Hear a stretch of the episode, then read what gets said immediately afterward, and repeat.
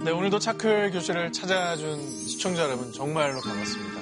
자, 오늘도 즐겁게 특별 학생부터 모셔보도록 하겠습니다. 예, 제가 듣기로는 오늘의 특별 게스트는 오로지 우리 지영 씨를 위해 초대한 분이라고 제가 들었습니다. 어, 정말? 이수기 씨가 그분은 아니겠죠? 복지가 너무 좋은 거 아니에요? 이런 복지가 따로 없어요. 네. 되게 행복해 보인다. 콩닥콩닥하네요. 자, 그러면 우리 지영이 속 태우지 말고 얼른 나와주세요. 나와주세요. 나오세요. 그분 맞죠? 네, 한 달 만에 차클 교실에 컴백한 싱어송 라이돌 정세현입니다. 이제 인사 좀 나누세요. 아, 반갑습니다. 네. 인사 잘 주다 지내셨죠? 잘 지내셨죠? 네, 전 잘 지냈습니다. 네. 상큼하시네요, 오늘 굉장히. 아, 뭔가 따로 연락하는 느낌 안 들어? 아니, 아니 전혀, 전혀 안 들어. 둘이 1도 안 친한 것 같아요. 우리 이러지 맙시다. 어? 근데 오늘 왜 기타를 안 들고 오셨지? 아, 오늘 기타 들고 왔어요. 일단은, 오늘, 오늘 주제도 혹시 노래로 알려주실 건가요? 아, 근데 지금 여기서 일단 공개해 드리는 건 아니고, 들려드리는 건 아니고, 나중에 일단 들려드릴 거고요. 오늘의 주제는 영상 퀴즈를 제가 보여드릴 텐데, 삐 처리가 되는 대사들이 있을 거예요. 그 속에 이제 들어가는 말이 무엇일지 오! 예측을 하면서 봐주시면 되겠습니다. 이런 거 잘 맞추잖아요. 드라마, 드라마? 네. 먹어봐. 어, 나 부부세계 어, 다 나도 봤어. 봤는데? 지지도 않아? 아니. 어? 아, 아프다는데 뭘 해줘야 하나. 피곤해, 피곤해. 사랑해! 피곤해. 지치다의 다 반대말. 안 되네. 아, 아, 속상해!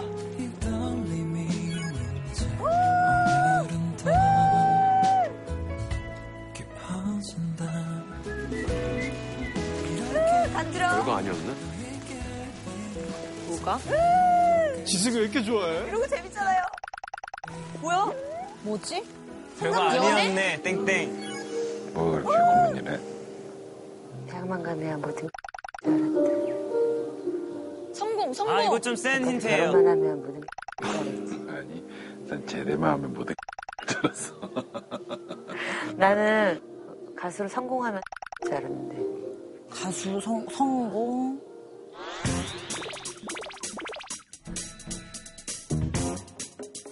만족, 만족?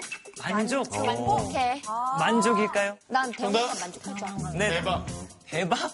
아니, 대박해. 대박 아닙니다. 대박해. 성공, 아, 대박 할 줄 알았어. 사랑 아니야, 사랑공. 성공 아니에요. 사랑 아닙니다. 자, 그거 빼고 다 나오고 있어요. 지금. 결혼하고 기쁨! 힐링! 기쁨? 어, 아니에요. 어, 다들. 힐링 아니에요? 힐링, 아닙니다. 씨. 뭐라고요? 행복. 행복 정답. 오 늘의 주제는 행복입니다. 대박. 지금 행복하세요? 너무 행복해요. 표정이 행복해요. 행복하세요? 행복합니다. 제가 최근에 일찍 자고 일찍 일어나는 거를 좀 해보고 있거든요. 어. 아, 원래는 좀밤 꼭다스에서 작업하는 그런. 원래는 거의 해 뜰 때 자고 이랬어요. 네. 근데 이제 딱 일찍 일어났다라는 그 성취감부터 일단 시작이 돼요. 맞지, 아침에 맞지. 일어났을 때. 그 성취감으로 시작하고 좀 더 하루를 또 알차게 길게 보낼 수 있는 그런 장점이 있는 것 같아요. 그런 속에서 또 되게 소소한 행복들을 또 찾아가는 거 이런 게 있어요. 그러면은 여러분들이 생각하시는 행복이 무엇인지 어.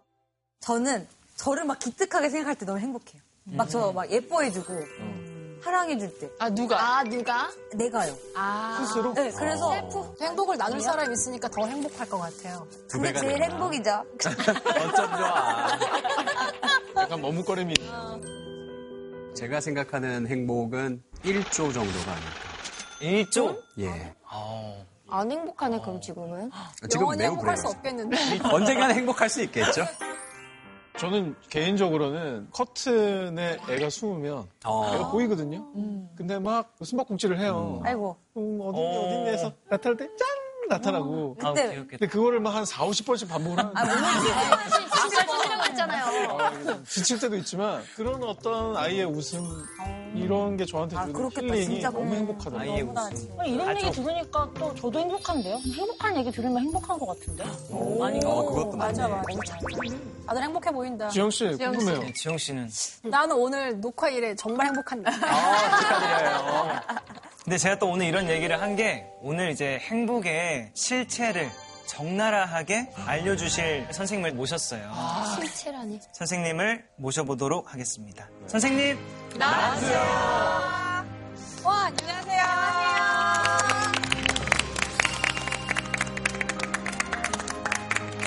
저는 연세대학교 심리학과에서 학생들을 가리키고, 있- 가르치고 있는 서은국이라고 하는 사람입니다. 그리고 오늘 여러분과 나눌 얘기는 제 첫인상과는 아주 안 어울리는 이 행복이라고 하는 주제에 대해서 여러분들이 생각했던 행복과 완전히 다른 어떤 안경을 끼고 봤을 때 행복은 완전히 다른 모습일 것이다라는 생각거리를 좀 던지고 싶어가지고 이 자리에 쓰게 되었습니다. 네.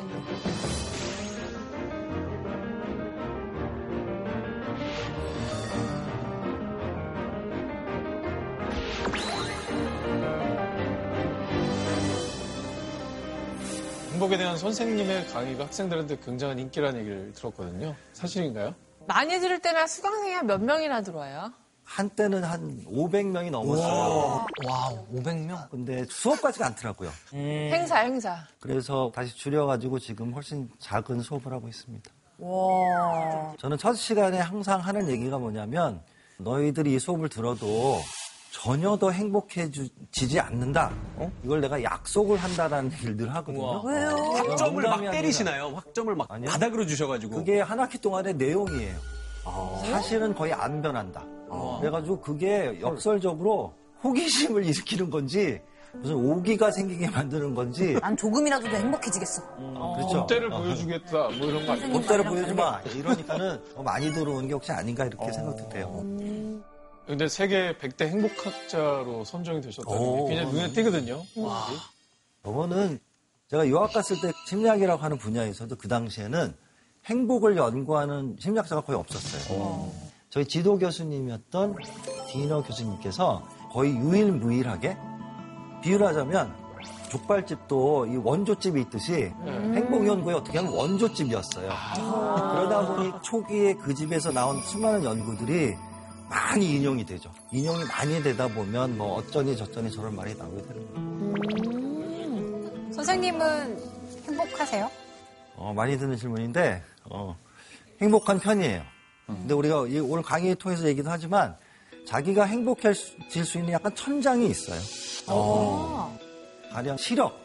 시력이라고 하는 것도 선천적으로 타고난 것이 있잖아요. 예. 그래서 내가 아무리 무슨 안구 운동을 한다고 해서 뭐 2.0이 되는 건 아니듯이 어, 행복이라고 하는 것도 어떤 영역 내에서 올라갔다 내려갔다 하는데 우리가 좀 해보려고 하는 얘기는 자기에게 주어진 영역에서 우리가 무엇을 할 때 제일 윗부분까지 올라갈 수 있는지 그래서 내 가능성 중에서. 그렇죠, 그렇죠. 행복에 대해서 제가 이야기하기 위해서 이 자리에 쓰긴 했습니다만은 제 강의의 더 큰 내용은 인간이라고 하는 생명체가 도대체 뭔가 이런 얘기를 겉들여서 좀 말씀드려보려고 해요. 세훈 씨는 방금 이 말씀에 굉장히 놀라셨거든요. 네. 특별한 이유가 있어요?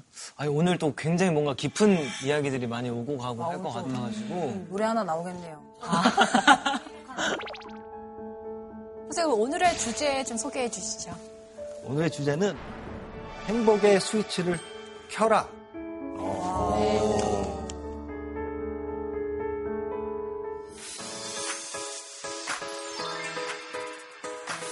건강, 돈. 주거 안정성, 성공. 여가를 위한 시간. 영원히 행복해지나요? 익숙해지죠. 행복의 개인차를 결정짓는 가장 펀치가 센첫 번째 요인은 뭐냐? 이에요. 약간 좀 괴리감을 느끼거든요. 더 행복할 수는 없는 건가요? 있죠. 행복감을 올라가게 만드는 게 뭐고 내려가게 만드는 것이 뭔지를 알아야 돼요. 야, 나 행복하려고 그러는데요. 잠깐만요.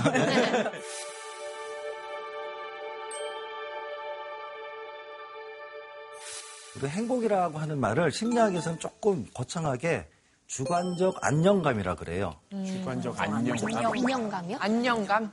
행복그룹 머리에 떠올리는 그림들이 있잖아요. 이런 것이다 저런 것이다. 무엇이 맞냐? 이거는 우문이에요. 어. 왜냐하면 과학적으로 얘기했을 때는 과학적으로 이 사람이 저 사람보다 더 타당한 대답이다라고 얘기할 근거가 없고 그런 문제는 가치의 문제예요. 우리가 행복에 대해서 갖고 있는 이런 그림에 제일 큰 영향력을 미쳤던 사람들은 사실은 고대 철학자들이에요. 그 중에 우리가 빼놓을 수 없는 것 중에 하나는 행복은 인생의 목적이다. 아리스토텔레스. 우리가 왜 사느냐? 돈 벌기 위해 사는 것도 아니고 학교 다니기 위해 사는 것도 아니고 궁극적으로 이 모든 것들은 행복에 도달하기 위해서 우리가 추구하는 일종의 과정이고 경로다. 이런 생각이 되게 익숙해요. 그런데 엄격하게 얘기한다면 아리스토텔레스는 우리가 오늘날 생각하는 행복을 좀 얘기한 게 아닌 것 같아요. 음. 아리스토텔레스는 아시는 분은 아시겠지만 역대급 금수저 중에 금수저였어요. 네, 레스 형 잘? 살았어요. 아버지가 마케도니아 왕국의 주치의였고 스승은 플라톤. 네. 그다음에 제자는 알렉산더 대왕. 이런 초엘리트주의적인 관점에서 그가 행복에 대해서 얘기를 했기 때문에 일상의 사사로운 즐거움, 친구들이랑 만나가지고 끼기덕거리고 이런 거는 행복이 아니야. 오.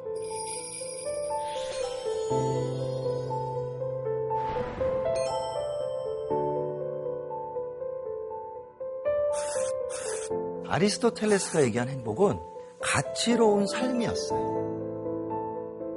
근데 오늘날 현대인들이 저 생각들을 그대로 행복으로 번역을 해가지고 가치로운 삶을 자꾸 행복과 혼돈하게 만드는 이런 경우가 있어요.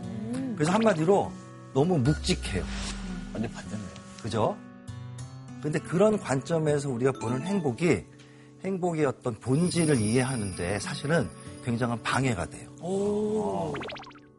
여러분들은 행복 탁 떠오르는 게 뭐세요? 주관적 안정감? 표현하는 감기력? 그냥 일상의 것, 흔한 것, 어떤 뭐 사건, 뭐 물건 이런 거 생각하면 그냥 외형적인 것들을 많이 생각하죠. 맞아요. 집이라든지 무슨 승진을 한다. 일조 이런 얘기 하는 그렇죠. 그런데 엄밀히 얘기하면 좋은 집도 승진도 결혼 자체가 행복은 아니고 행복의 핵심인 그 무엇을 키는 스위치예요. 공통적으로 이런 것들이 유발하는 경험이 있어요. 그럼 뭘까요? 즐거운 쾌락. 그렇죠. 행복의 핵심은 좋은 느낌, 경험. 쾌라고 하는 영어로 얘기하면 pleasure. 이런 pleasure가 묻어있는 경험들의 합이에요. 아주 간명하게 행복을 생각하면 뭐냐? 행복은 우리 뇌에서 저는 좋다라는 정보가 땅 켜지는 거예요. 행복은 생각이 아닌 경험이다.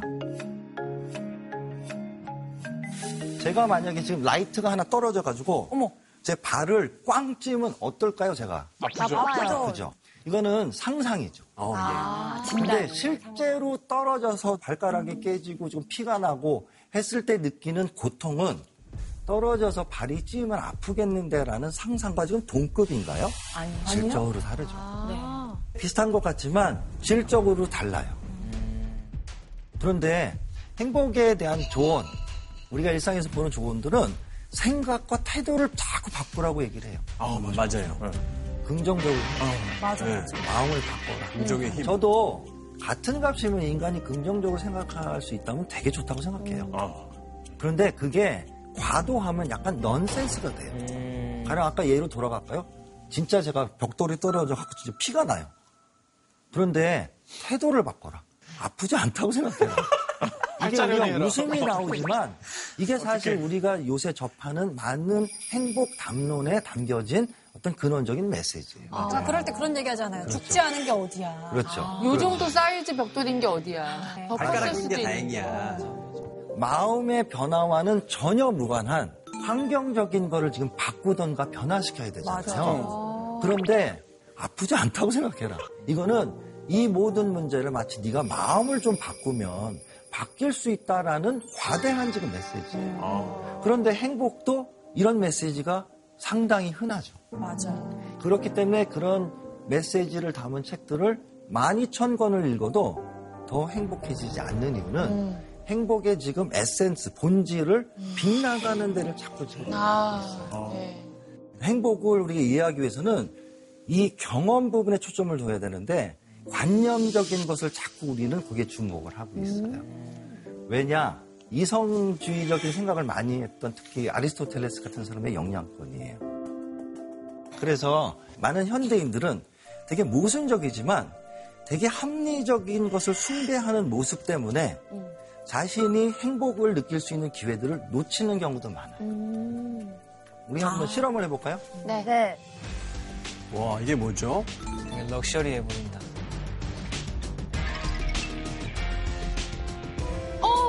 초콜릿이다. 초콜릿. 맛있겠다. 초콜릿? 어? 뭐예요? 눈알. 사람 눈알 초콜릿. 어. 아, 눈알 초콜릿은 좀 그렇다. 질문 1. 네. 여러분들은 둘 중에 어떤 거를 먹을 때 더 좋다라는 느낌이 들 것 같으세요? 하트요. 한국에 눈알. 아무도 아니면 하트 먹고 싶어. 눈알. 두 번째 질문. 초콜릿을 드릴게요. 여러분들은 뭘 가지고 가시겠어요? 와. 근데 한번 맛을 보고 싶은데.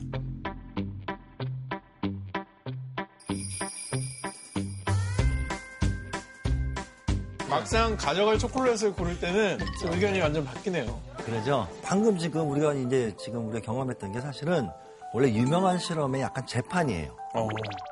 크리스토퍼 C라고 하는 교수가 실제 실험을 했을 때는 아주 작은 하트랑 굉장히 큰 흉측한 바퀴벌레 모양의 초콜릿을 줘요. 그 질문은 똑같아요. 뭘 먹으면 더 좋을 것 같니? 집에 갈 때 뭐 가져갈래? 다수가 큰 바퀴벌레 모양을 가져가요. 왜요? 양이 기념품으로 가져가려고. 양이 많아. 양 때문에? 일반인의 합리주의라는 현상이 일어난다 하는 얘기인데 음. 합리주의.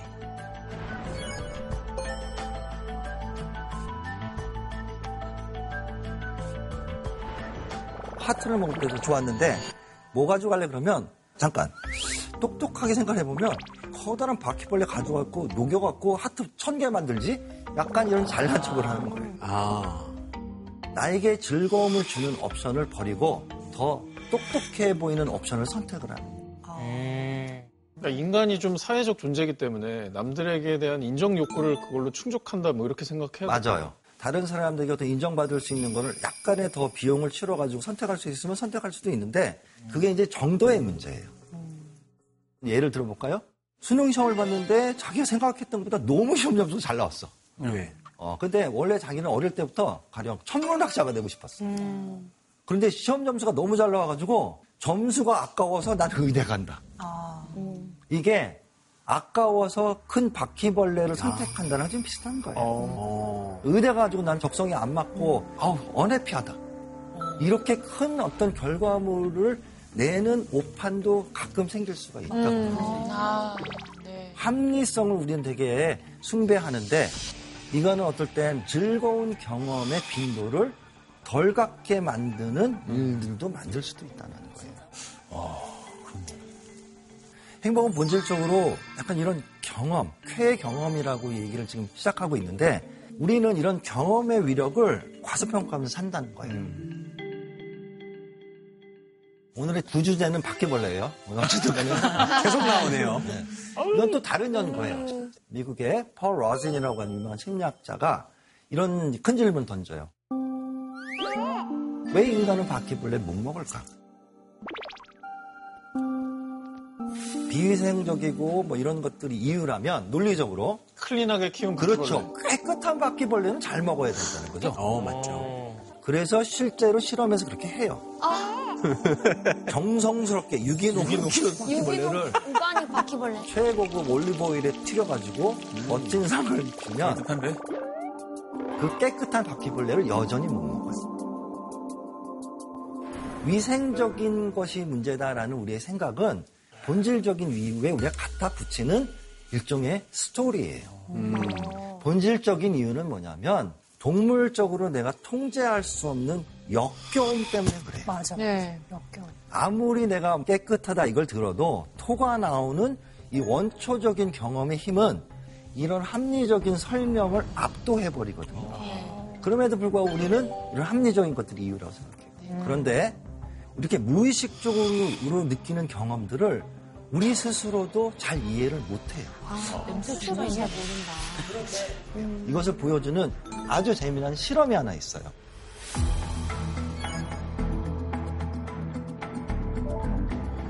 A그룹 같은 경우는 레몬 향이 나는 방향제를 살짝 켜놔요. B그룹 같은 경우는 라일락 향을 켜놔요. 사실은 얼마나 많은 과자 부스러기를 남겼는지를 보는 게 실험이에요. 근데 여기서 예상은 뭐냐? 라일락 향을 킨 방에서보다 레몬 향이 켜진 방에서 더 부스러기를 덜 남길 것이다가 실험의 어떤 가설이에요. 그리고 그렇게 나타나요. 왜요? 왜요? 근거가 뭐? 맞춰보세요. 레몬 향을 맡으면은 침이 많이 나와서 빨리 다 먹어치워서 봤- 빨리 그거니까. 먹다가 더 많이 흘릴 수도 있잖아요. 그러니까 그 약간 레몬 향이 상큼하잖아요. 네. 상쾌하고 막 그렇잖아요. 네. 상쾌함을 계속 뭔가 유지하고 싶은 거예요. 그 분위기. 아, 약간 비슷해요. 그러니까는 이렇게 생각해 볼까요? 일상생활에서 레몬 향을 제일 많이 접하게 되는 물건 이런 게 뭐예요? 해정제. 보드카. 아, 보드카. 예상하지 못한. 현재 당황하죠. 맞아. 느낌을 되게 많이. 나왔어요, 지금. 맞죠? 세정제, 수척제. 무의식적으로 레몬 향을 맡게 되면 이와 연관된 행동이 활성화되는. 어머, 신기하다. 그래서 레몬 향이 켜진 방에서 자기도 모르게 치우고 치워요. 여기서 되게 중요한 포인트 뭐냐? 실험이 다 끝난 다음에 적나라하게 이 연구의 가설을 다 얘기해줘요. 네가 얼마나 깨끗하게 먹느냐를 레몬 향을 켜고 봤다. 그러면 뭐래요? 사람들이 wow 심리학자들 천재인데요. 이렇게 대답하는 사람 한 명도 없고 어? 말도 안 되는 소리죠. 레몬 향 때문에 자기가 무의식적으로 그런 행동이 나왔음에도 불구하고 자기 자신도 전혀 모르기 때문에 어, 말도 안 되는 얘기라고 얘기를 한다는 거예요. 행복의 원료가 되는 수많은 경험들은 이런 무의식 수준에 담겨져 있는 것들이 상당히 많다는 거예요. 그래서 좀 다른 시각을 가지고 우리 행복에 대해서 생각을 해야 되는데 심리학이라고 하는 학문에 지금 한 15년, 20년 전부터 시각의 변화를 가져오고 있는 패러다임이 있어요. 뭐예요? 크게 얘기하면 생물학적인 관점, 진화론. 네.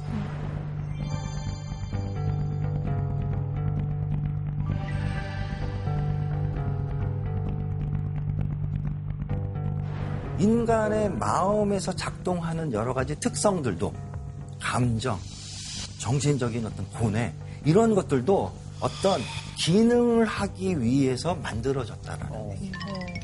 아까 행복은 인생의 목적이다 철학자들은 얘기했지만 행복감 같은 정서적인 경험은 이런 과학적인 진화적인 관점에서 보면 이거는 더 큰 것을 해결하기 위한 도구예요. 바로 모든 생명체에게 공통적인 마지막 finish line은 생존과 재생산이에요.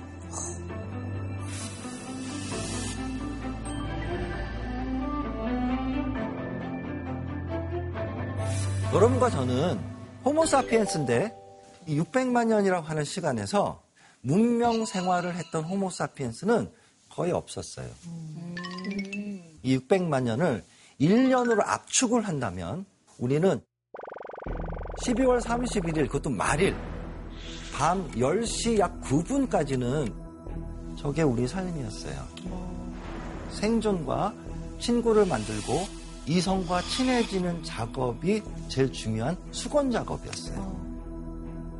그러면 우리의 뇌는 무엇을 어떤 내용을 담고 있겠느냐는 얘기예요. 생존이죠. 그렇죠. 생존과 번식과 사냥이라든지 양육과 관련된 노하우들을 다 담고 있어요. 이 뇌는 수능 시험 보려고 만들어진 뇌가 아니고 그래서 공부하는 걸 너무 싫어해요. 원래 목적이 아니기 때문에. 내가 삶의 비밀이 한꺼풀 풀리는 느낌입니다. 우리의 뇌는 비유를 하자면 세포로 이루어진 슈퍼컴퓨터예요. 근데 이 슈퍼컴퓨터가 잘 작동하기 위해서는 중요한 소프트웨어들이 있어요. 비유를 하자면. 가장 대표적인 소프트웨어가 감정이에요. 인간이 굉장히 많은 감정을 느끼는 것 같지만 그 수백 개의 감정은 A 아니면 B라고 하는 바구니에 반드시 담겨요. 쾌 혹은 불쾌예요. 쾌도 아니고 불쾌도 아닌 감정이 있어요. 몸이 건조한. 아, 그거는 학계에서는 감정으로 취급 안 해요. 그냥 어떤 감정이 아닌 그냥 그런 상태인 것이죠. 자, 그런데 감정은 왜 필요한 것 같으세요? 그래서 왜 필요한가에 대한 생각을 한 번도 안 해보셨죠? 네, 안 해봤어요. 같이 해봅시다. 자, 힌트. 감정은 동물들만 가지고 있다라는 게 매우 중요한 힌트예요. 생존. 그냥 살기 위해서. 식물은 생존 안 해요? 맞아. 식물도 reproduction 하잖아요. 공동체를 구성한 그런 고등지능 생명체들. 어, 식물은 바닥에 붙어 있으니까 어떻게? 오, 맞아요. 맞네. 그런데 얘는 만나야 맞아요. 되잖아요. 그게 지금 정답에 가까워지고 있어요. 동물이나 식물이나 생명체고 재생산을 하는데 제일 큰 차이가 뭐예요? 동물은 움직여. 야 돼요. 그 움직임에 대한 판단이 제일 결정적이야. 네. 도망갈 때 도망가고 먹이를 쫓아갈 때 쫓아가고 반면에 식물은 내가 움직임에 대한 판단이 할 필요도 없고 그것이 나의 생존을 좌우하지 않아요. 아. 재밌는 걸 하나 볼까요? 멍게. 멍게. 맛있죠. 멍게 움직이나? 멍게가 이 유충일 때, 새끼일 때는 올챙이처럼 그렇게 막 움직이면서 사냥을 하다가 고정하기 좋은 돌에 딱 붙어가지고 어른이 되면 죽을 때까지 이제 더 이상 움직이지 않아요. 어. 여기서 제일 재미있는 건 뭐냐면 유충일 때는 뇌가 있어요. 네. 뇌가 자, 있구나. 그런데 이 뇌의 용도는 뭐라 그랬어요? 판단. 움직임에 대한 판단이라고 그랬죠. 그러면 성체가 되면 이 움직임에 대한 판단이 좀 필요해지나요? 아니요, 안 없어지죠? 안 움직여도 돼요. 그래서 어떻게 하는지 아세요? 지 뇌를 먹어치워요. 어머나, 온배나. 그래서 뇌에 흔적만 있고 아주 작아요. 진짜 신기해. 와. 그래서 사람들이 약간 먹다니. 바보들 보면 멍게라고 그러는구나. 바보 이 뇌, 그 안에서 만드는 감정, 이것은 움직임과 관련된 판단을 내려야 되는 생명체에게 필요한 거예요. 감정은 우리 뇌에서 키는 교통 신호등 같은 거예요. 파란불의 메시지는 뭐예요? 건너가시오. 가. 가자. 빨간불은? 멈춰시오. 모든 인간의 감정은 쾌, 또 혹은 다 불쾌죠. 쾌는 저 파란불과 같은 비슷한 역할을 하는 거예요. 불쾌와 같은 감정을 유발하는 거는 빨간불 같은 거예요. 빨간불은 뭐예요? 스톱. 절벽 가까이 갔을 때 무슨 감정이 느껴져요? 두려워요. 위험하다. 공포. 아찔하죠. 빨간불이죠. 가지 마. 멈춰라. 근데 만약에 전구가 고장나서 절벽 가까이 갔는데 안 켜져요. 그런 약간 오작동의 전구를 가지고 있었던 호모사피엔스는 어떻게 됐을까요? 다 죽어서 없어졌죠. 딩동. 그래서 살아남은 우리는 오바를 하면서 무서워해요. 역으로 무서워했던 자들만이 살아남았어요. 아. 감정의 신호등은 우리를 생존케 하는 데 있어서 절대적으로 중요한 소프트웨어이자 수호신 도구, 도구죠. 감정은 도구다. 도구다. 그런데 뭔가 설명할 수 없는 하나의 현상을 풀지 못했어요. 바로 공작새였어요. 포식자의 눈에 잘 띄는 큰 꼬리를 가지고 있고 도망가기도 어렵고 그런데 도대체 쟤는 왜 살아있니? 이 질문에 다윈 선생님이 약간 멘붕. 음. 그러다가 유레카가 생겨요. 저 공작새의 꼬리는 언뜻 보기에는 생존에 되게 불리하지만 그 위험을 감수하면서까지 저걸 유지하는 이유는 더 큰 목적인 유전자를 재생산하는 데 필요한 도구이기 때문이구나. 공작새가 쫙 꼬리를 펼치면 매력 포인트가 뭘 것 같으세요? 저 눈 같은 맞아요. 눈이 또눈 모양의 무늬가 얼마나 많으냐가 핵심이에요. 아. 크기가 아니구나. 많은 애들은 한 140개 정도가 찍혀 있어요. 약간 어설픈 애들은 한 110개? 생물학자들이 저 꼬리 안에 있는 저 눈 모양의 무늬를 무작위로 20개만 잘라내봐요. 너무하다. 아, 인간들. 고통증은 못 느끼죠? 20개만 잘라내면 짝짓기 빈도가 반 정도로 떨어져요. 확실한 거죠. 도구예요. 인간의 여러 가지 경험, 감정, 어쩌면 행복도 공작대 어쩌면 도구 같은 역할을 한다 하는 얘기예요. 근데 쾌가 생존을 위한 도구라는 것에 좀 많이 공감이 되는 게 너무 많은 고통과 즐거움을 얻지 못하는 삶을 사는 경우에 그만 사는 걸 선택하는 어, 그렇죠. 사람들이 많잖아요. 어, 어, 그런 것도 마찬가지예요. 여러분들이 쾌 그러면 이거를 절대 과소평가하거나 무시해서는 안 돼요. 원시 사회에서 왜 밥을 먹기 위해서 3일 동안 사냥을 할까요? 공복에 토끼 고기를 구워가지고 넣었더니 말로 형용할 수 없는 찌릿찌릿한 쾌. 엄밀히 얘기하면 토끼 사냥을 나가는 게 아니라 토끼에 묻어있는 쾌 사냥을 나가는 거예요. 쾌는 이런 근원적인 생물학적인 과제를 해결하는 데 있어서도 절대로 없어서는 안 되는 것이지만 가장 인간의 위대한 업적과 인류의 업적들도 그 기반에는 쾌에 대한 기대예요. 선생님이 지금 말씀하신 게 쾌 그런 기분들을 좀 자주 우리 주변에 채워야 행복할 수 있다 이런 말씀을 하셨잖아요. 그러면은 우리가 이제 행복을 좀 자주 경험할 수 있는 그런 뭐 삶의 조건 이런 거는 뭐라고 생각하시는지. 행복을 결정짓는 거는 수천 개의 요인이 있어요. 그렇죠. 하나가 아니라. 예.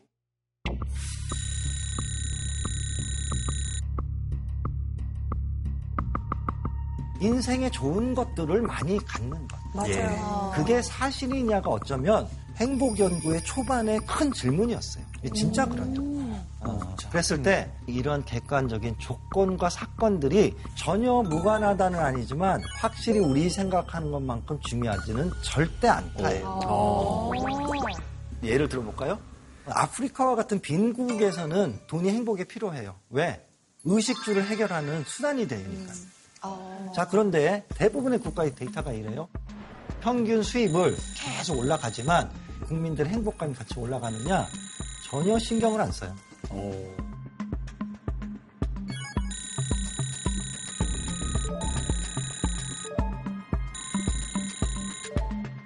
왜 객관적인 이런 조건들이 행복을 장기적으로 예측하지 못하느냐?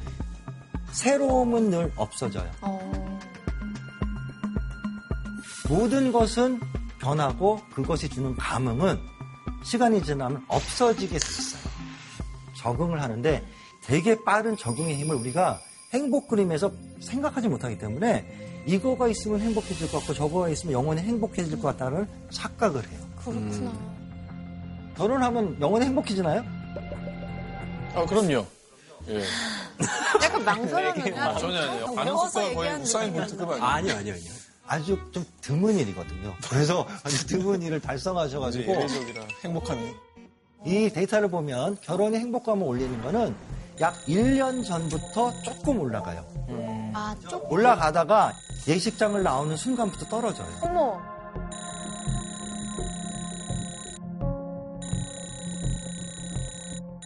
이런 부정적인 사건을 경험했을 때도 꺼졌다가 올라가야만 우리가 살 수가 있죠. 그렇죠. 적응이라고 하는 거는 우리가 초기에 느꼈던 즐거움이나 이런 것들이 조금 그거를 음미한 다음에는 원점으로 리셋이 돼야 돼요. 왜 그럴까요? 가령 이런 걸 생각해 보세요. 만약에 우리가 점심에 먹은 게 너무 맛있었어. 즐거워. 근데 저녁 때까지 안 꺼지고 내일까지 안 꺼지면 어떻게 돼요? 굶어 죽죠. 젊어 죽죠. 얘를 꺼야지 다시 저녁 먹을 생각을 하죠. 내가 과장으로 승진을 해가지고 너무 좋아. 영원히 좋아. 어떻게 될까요? 만년 과장이 너무 많죠. 그래서 과장이 된 다음에 한 일주일 있다가 과장 뭐 까짓 거 별거 아니야. 이래야지 다음에 부장이 되겠다라는 모티베이션이 생기죠. 왜 객관적인 요인들이 우리가 생각하는 것만큼 행복을 영원히 약속하지 못하느냐. 첫째, 시들해지기 때문에. 둘째는 굉장한 개인차가 있어요. 우리가 본 그래프는 전체 2만 4천 명의 평균 값이고 그 안에 개인차들이 나타나는데 결혼, 초록색 그래프는 평균적인 모습 조금 올라갔다가 내려갔죠? 네. 이런 사람도 있어요. 결혼 전 대비 높아요. 약간 오상진 씨 같은. 어, 이런, 이런 분이에요, 진짜. 우하향 그래프예요. 아, 우상향. 우하향이요? 예, 헛, 어, 진심이 나왔네요. 연습 더해요. 자, 그런데 우리가 주목하고 싶은 사람들은 이런 사람들이에요. 결혼 날짜가 잡힌 날부터 그러죠? 행복감이 떨어지고 왜지? 결혼을 하고 더 떨어져요. 전체 인구에서 3명 중에 한 사람은 이래요. 진짜 많다. 그죠? 좀. 자, 사별을 보면 더 놀랍죠?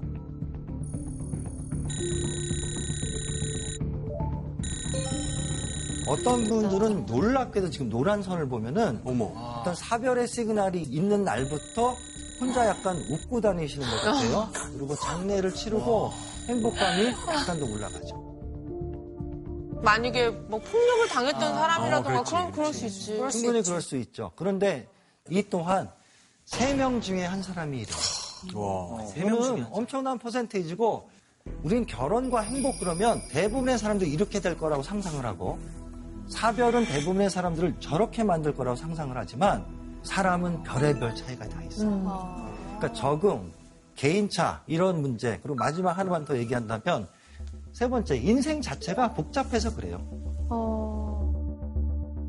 존 스타인벡의 진주라고 하는 소설이 하나 있어요. 멕시코의 바닷가에 사는 가난한 어부 키노와 그의 부인 주에너. 어느 날 두 사람의 아들인 코요티토가 전갈에 물리는 사고를 당하지만 돈이 없어 치료를 하지 못하게 됩니다. 그러다 엄청난 크기의 진주를 발견하게 된 키노.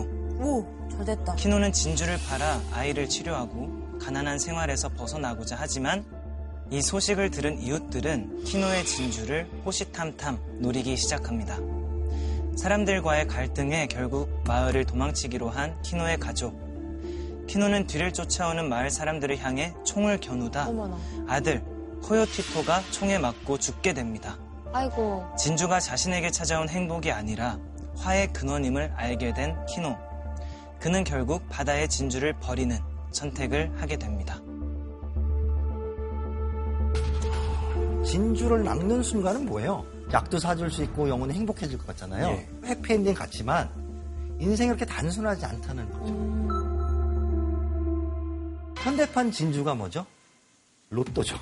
로또를 맞으면 세상 문제 다 해결될 것 같다고 생각하는데 수많은 연구들을 보면 결코 평균적으로 더 크게 행복해지진 않아요.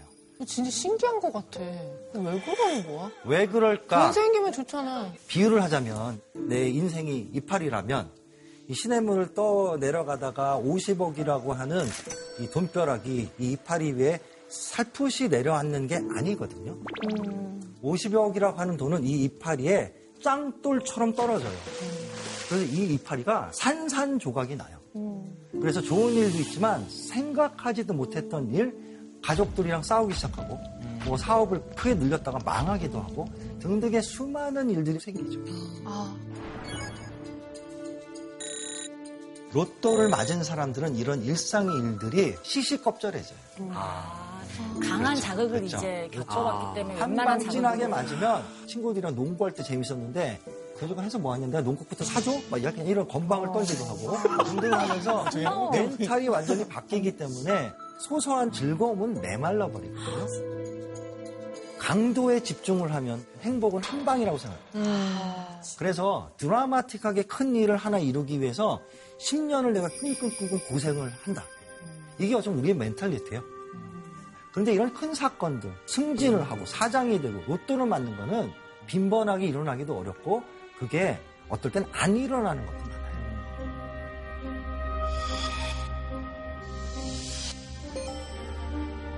빈도.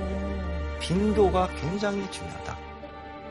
여가나 취미를 통해서 자기 일상을 그렇죠. 좀 즐거움을 느낄 수 있게 아주 막 중요하죠. 일상을 좀 조직할 필요가 있겠네요. 아주 중요하죠. 그리고 끙끙 힘을 써가지고 즐겁다가 아니라 그냥 그냥 마주치면 그냥 자동적으로 재밌어지는 것들을 나의 일상의 시간에 꽂아놔야 돼요. 심어놔요. 객관적인 게 생각만큼 중요하진 않다. 그러면 다음 질문 뭐예요? 그럼 뭐가 중요한데? 이 그림을 보고 우리 한번 생각해 볼까요? 좋아 보인다. 이 사람은 왜 지금 행복감에 도취되어 있을까? 두 가지 큰 이유가 가능해요. A. 차 때문에. B는 뭘까요? 차와 무관하게 저 사람이 기질. 쟤는 뭘 만져도 좋아하는 사람이에요. 음, 차 주인이 아닐 수도 있어요. 행복의 개인차를 결정짓는 유일한 원인은 아니지만 가장 펀치가 센 첫 번째 요인은 뭐냐?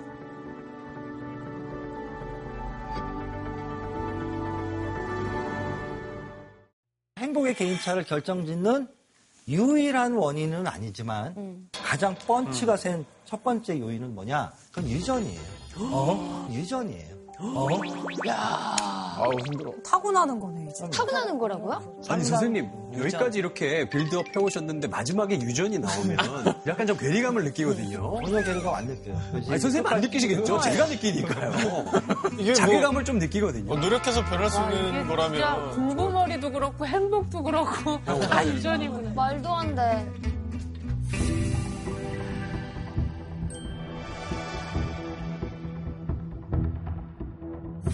이런 걸 어떻게 아느냐? 가장 결정적인 것은 쌍둥이 연구인데 일란성 쌍둥이인데 태어나자마자 입양이 돼서 다른 환경에서 자라나는 쌍둥이들이 있을 수 있겠죠. 대조되는 그룹이 일란성인데 같은 집에서 큰 애들.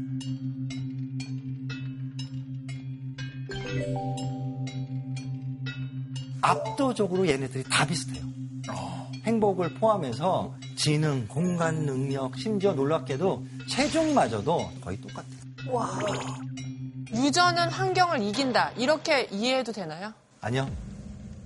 모든 특성에는 둘의 결합인데 유전적인 것과 환경적인 경험 중에서 무엇이 상대적으로 그래서 좀 더 크냐 그러면 예외 없이 유전이죠. 유전 자가 다는 아니지만 그냥 마음먹기에 따라서 다르다. 이거는 큰 그림에서 지금 너무나도 작은 협소한 것에 너무 뭔가를 부각시켜요. 진짜네. 자, 근데 오해가 있어요. 유전적인 게 있다 그러면 유전자가 띵 곧바로 행복감을 만드는 게 아니라 행복감을 느끼게 유리한 혹은 약간 불리한 성격 특성들을 유전자가 어느 정도 만든다는 거예요. 그러면 좀 더 직접적인 유전자와 행복감의 다리를 놓아주는 그런 결정적 기질이 뭐냐? 대표적인 게 외향성이에요. 어? 세상에. 아, 저게 팩트예요? 외향적인 사람의 행복을 잘 느낀다는 게 사실이에요? 행복 연구에서 나온 제일 중요한 확고한 사실이에요. 아, 망했네. 저 근데 그럼 내향적인 사람들도 있잖아요. 그럼 이 사람 이런 사람들 어떻게 해야 돼요? 뭐냐 못 느끼는군요. 내향적인 사람들은 불행하다는 건 아니에요. 그런데 외향적인 사람일수록 상대적으로 평균적인 행복감이 좀 더 높아요. 그러니까 같은 자극을 주면 내성적인 사람 1만큼 느끼면 외향적인 사람은 뭐 한 2, 3 정도 이렇게 느낀다는 거. 어, 그것도 하나의 이유예요. 근데 그건 여러 이유 중에 하나예요. 아 근데 막 내향적인 사람들은 혼자 이렇게 인형놀이 하면서 행복감 느끼기도 하잖아요. 그게 많은 일반인들이 갖고 있는 가장 큰 대표적 오해 중에 또 하나예요. 오해라니. 그럼 내성적인 사람은 외향적인 사람보다 더 행복할 수는 없는 건가요? 있죠. 외향성과 내향성 같은 말이에요. 그냥 외향성이 낮은 사람을 우리가 편의상 내향적이다 그러고 어, 이게 같은 말이에요. 이 사람들의 일주일간의 무드 변화를 파악을 해보면 월요일 뭐 주초에 사람들이 그렇게 해피하지 않죠? 네. 그러다가 쭉 가다가 목요일부터 상승 곡선을 타다가 붉은 불토했다가 일요일 되면 어떻게 돼요? 딱 떨어지죠. 어렵병 때문에. 내향적인 사람도 똑같은 패턴을 보이는데 뭐야? 아, 서로도 내리 짝점이 낮다. 그렇죠. 외향적인 사람들이 제일 낮았던 요일의 행복감이 내향적인 사람들이 제일 해피한 날의 행복감 수준이랑 지금 비슷해요. 아, 영원히 이런다는 건 아니지만 이게 변하는 날도 있죠. 장기적인 평균을 보면 이만큼의 큰 간극을 내는 그 어떠한 변인도 없어요. 헐. 충격적인 결과다. 아, 외향적인 애들이 행복한 이유가 뭘까? 음. 행복감을 올라가게 만드는 게 뭐고 내려가게 만드는 것이 뭔지를 알아야 돼요. 외향적인 사람들이 갖고 있는 특성 중에서 특히 행복과 관련 있는 거세 가지만 본다면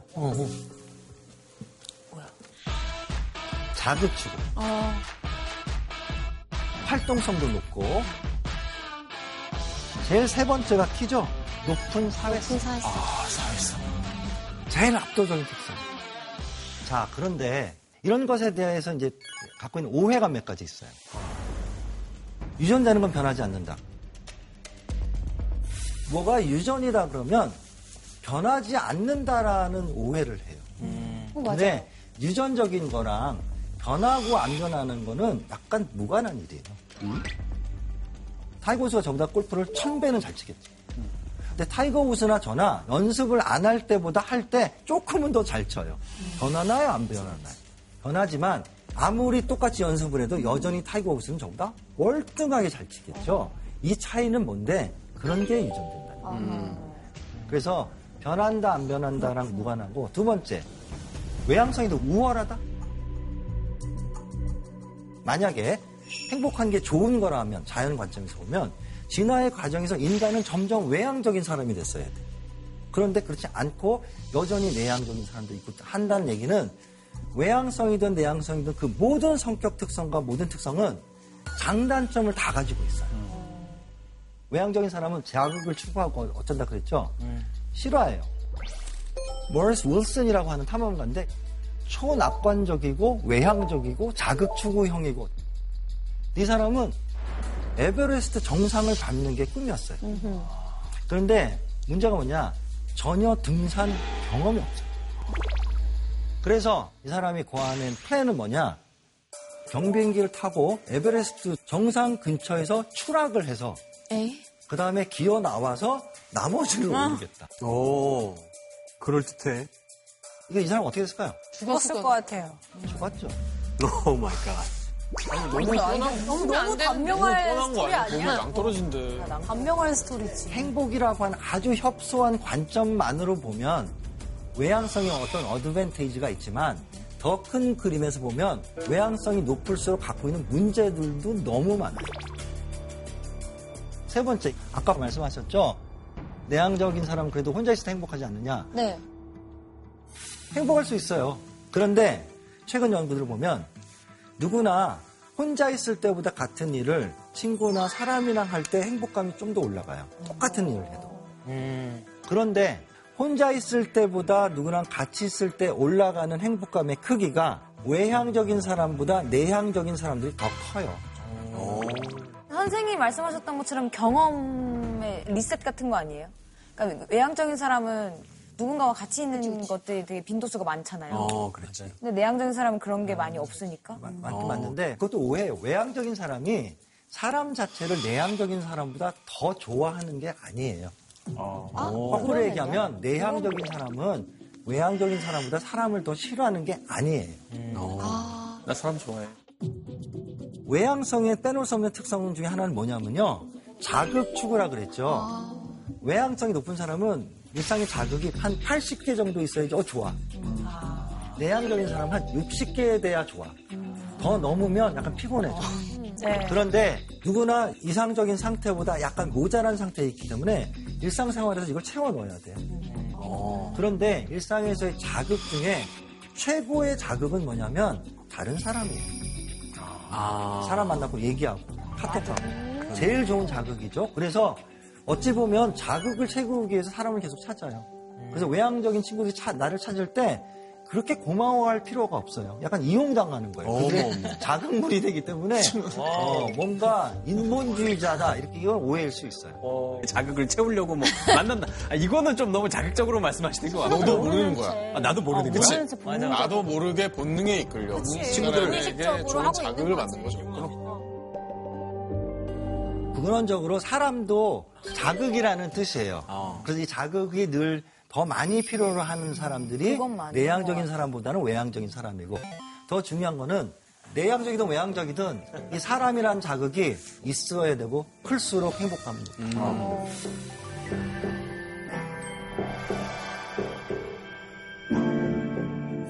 최근의 심리학에서는 사람이라는 게 사람에게 이렇게까지 중요하니? 이게 깜짝 놀라고 있어요. 이런 상상을 해볼까요? 내일 아침에 일어났는데 지구에 나 혼자 남아있으면 어떻게 될까요? 일단 며칠은 좀 즐길 어, 것 그렇지. 같아요. 나도 그렇게 생각해요. 일주일은 여기저기 재밌겠죠. 돌아다니고. 며칠 재밌는데 시간이 지나면 어떻게 될까요? 의미할 것 혹시 같아요. 누가 살아있는지 찾아볼 것 같아요. 그렇죠. 그렇죠. 모든 게 약간 의미가 없고 그래. 어, 이렇게 되겠죠. 자, 진짜 어떻게 될까? 이걸 직접적으로 우리가 지구를 망하게 해, 하는 실험을 할 수는 없지만 아주 유사한 실험이 사실 심리학에 최근에 있었어요. 뭐예요? 피험자들에게 이제 실험실에 오게 해가지고 당신들이 노후의 삶이 어떻게 될지를 예측을 할 수 있는 프로그램을 만들었다. 사람들은 정말 그의 맞춤 피드백이라고 오해를 하지만 사실은 아니고 피드백은 두 가지 종류밖에 없어요. 하나는 혼자 조건. 너는 나이가 들면 들수록 혼자 되고 혼자서 외롭게 죽을 것 같다. 두 번째 조건은 반대죠. 나이가 들수록 네 주변에 늘 사람이 있고 너를 케어하는 사람이 많아 보인다. 그리고 이 두 번째 실험이 사실 진짜예요. 그게 진짜 시험자들은 모르지만.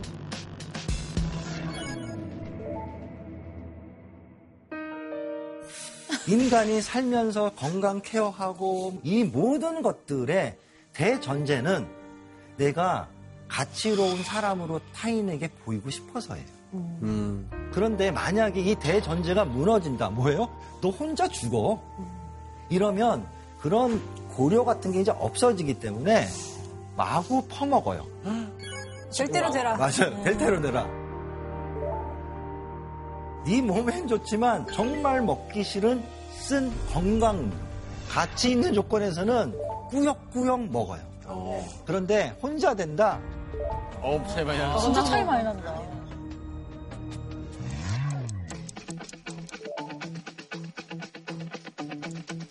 함께 조건은 꽤 정확해요. 근데 혼자 조건은 63초?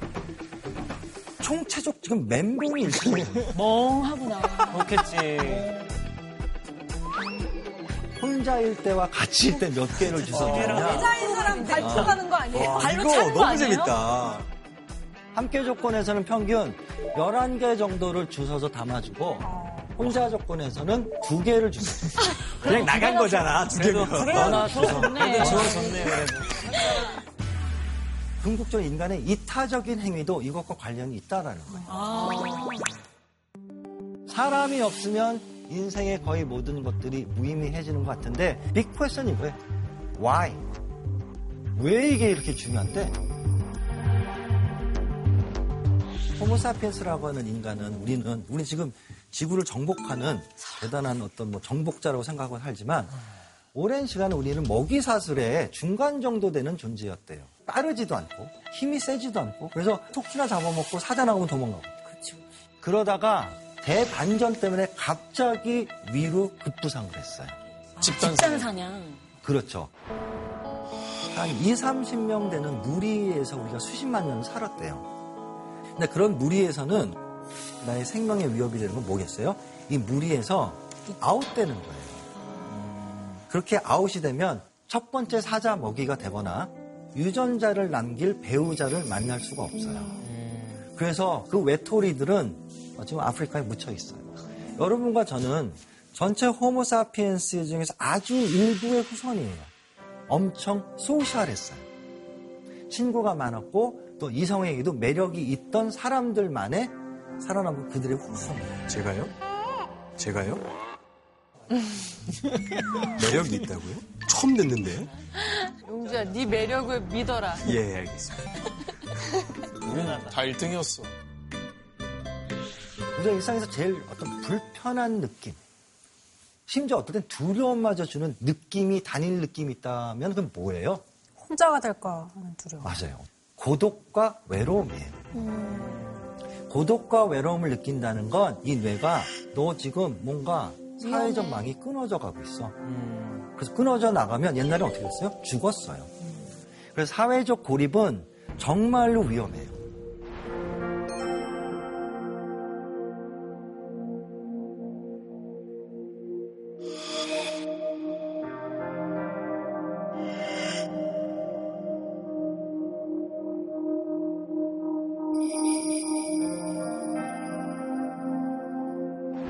제프라고 하는 어떤 30대 후반의 싱글남인데 여자친구랑 헤어졌어요.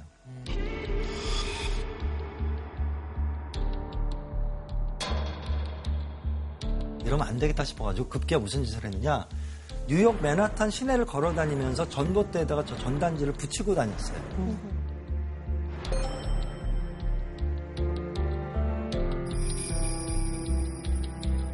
무려 7만 명이 넘는 사람이 전화를 했어요. 7만 명. 전 세계에서 전화를 했고 그 나중에 통화 기록을 보면 한국에서 전화한 분들 있어요. 그 많은 사람들이 제프한테 전화해서 무슨 얘기를 할 것 같아요? 그냥 본인도 외롭다고. 그렇죠. 똑같은 얘기를 해요. 나도 외로. 이 행복 전구는 생존에 필요한 걸 지금 찾아 나선다 그랬죠. 네. 그러면 이 전구가 켜지는 거는 생존 필수품을 만날 때 켜져요. 그게 뭐예요? 사람. 사람이에요. 그래서 외향. 외향적인 사람들이 행복한 제일 큰 이유가 바로 그것 때문이에요. 또 강연을 듣다 보니까 그 영화 하나가 생각이 나는데 About a Boy라는 음. 그런 영화거든요. 근데 여기서 이 주인공이 그런 말을 해요. 인간은 섬이다. 함께 있는 것보다 혼자 있을 때가 난 더 좋다. 이런 생각을 하는 사람인데 그러다가 이제 주변의 사람들로 인해서 뭔가 좀 함께 하게 되면서 영화 마무리 끝 무렵에는 이런 말을 해요. 인간은 그래 섬이지만 바다 밑으로 다 연결되어 있는 이어져 있는 섬이다. 그런 게 또 오늘 갑자기 강연 듣다 보니까 문학적으로 아주 잘 표현한 것 같아요. 근데 그런 분들이 있잖아요. 나 그냥 혼자 있는 게 편해. 그런 분들의 대다수는 내가 어떤 사람들이랑 있었던 일이 최근에 뭐 굉장히 힘든 일들이 많아서 그것보다는 차선책으로 혼자 있는 게 낫다라는 좀 그런 뜻일 것 같아요. 일시적 방어 기제. 그렇죠. 친한 친구 밥 먹자 이러는데 어 오늘 아 오늘 혼밥하는 날이야. 뭐 집에 가서 혼밥하는 사람 거의 없다고 생각해요. 그런데 내가 너랑 먹느니 그냥 혼자 먹는 게 편해. 그럴 수 있지. 이런 멘탈이 크기 때문에 사람이란 게 어떤 사람에게는 안 중요하다라고 해석하는 거는 좀 오해일 수가 있을 것 같아요. 근데 혼밥하는 거를 SNS에 또 올리잖아요. 올리죠. 그러면 궁극적으로는 또 그렇네. 연결되고 싶어 하는 게 있어. 좋아요가 필요하죠. 그. 온라인 사진 관계도. 관계라고 맞아. 있잖아요. 약하긴 하지만 약한 연결이겠죠.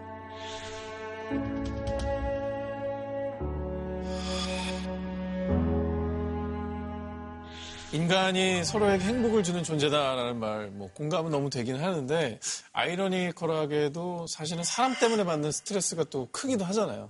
더군다나 한국은 약간 좀 그런 사회의 모습이 아닐까라는 생각이 드는데요. 어떻게 생각하시나요? 사람이 무조건 행복감을 올리는 것이 아니고 인간에게 제일 피곤한 자극도 사람이에요. 제일 무서운 자극도 사람이에요. 그랬을 때 그냥 사람 그러면 어떤 이미지가 그냥 반사적으로 떠오르느냐가 그 국가 사회의 행복감과 직결이 돼 있어요.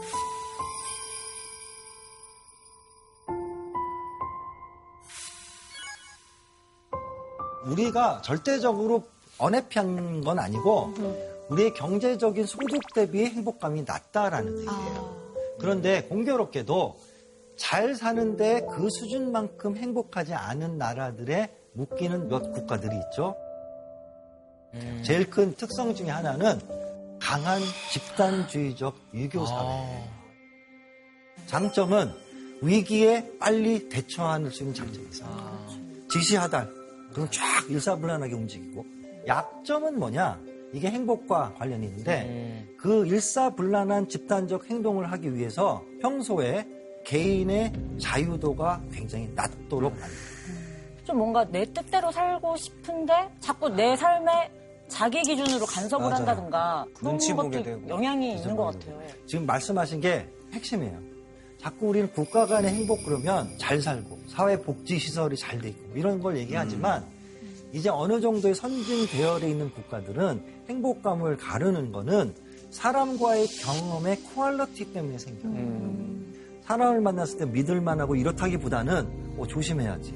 스트레스를 주고 나를 평가하고 뭔가 잘못하면 신고할 거고 이런 이미지가 부각되는 사회에서는 제 아무리 국민소득이 100만 불이 돼도 행복감이 높기 어려운데 이것과 반대되는 그림이 우리가 얘기하는 북유럽 국가들의 특성이에요.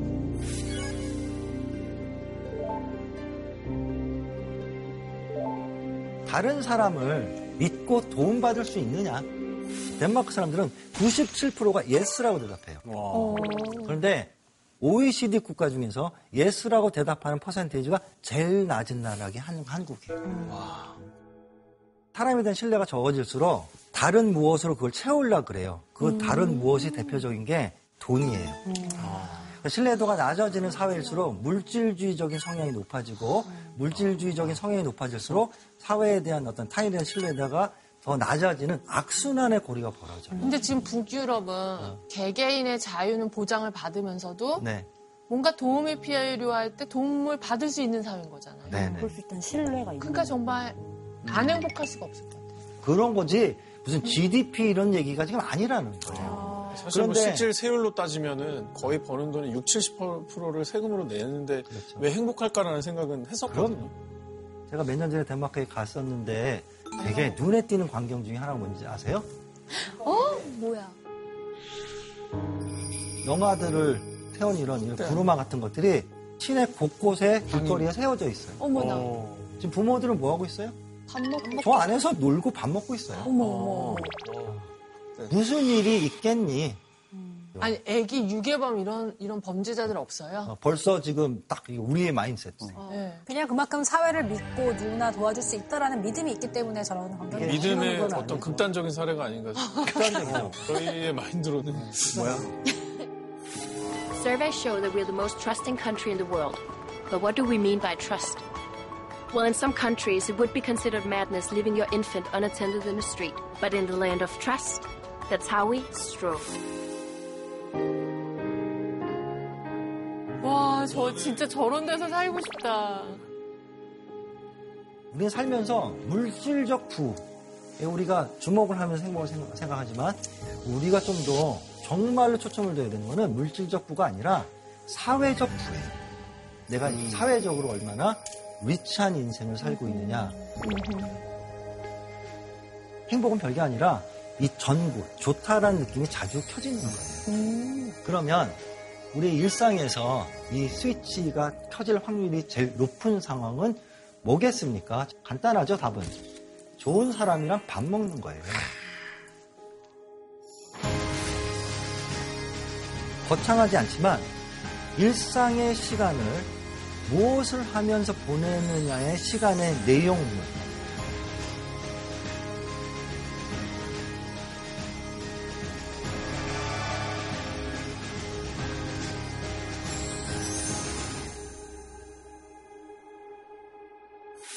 이게 제가 보기에는 행복에 대해서 여러분들에게 어, 전해드리고 싶은 제일 중요한 포인트라고 생각합니다.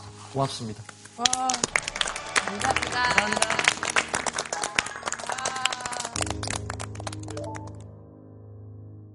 비타민 상큼이거든요, 진짜. 에너지가 엄청 넘치는. 맞아요. 정답.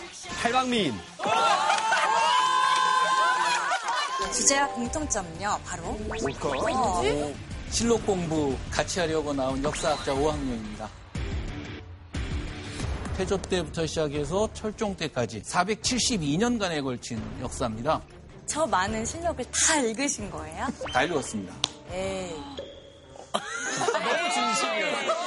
되게 프라이빗한 공간이 있잖아요. 네. 들어왔었나요? 그거는 사관의 입장에서는 거기서 나오는 소리라도 다 들어야 되니까 자신들의 임무라고 생각을 하는 거죠.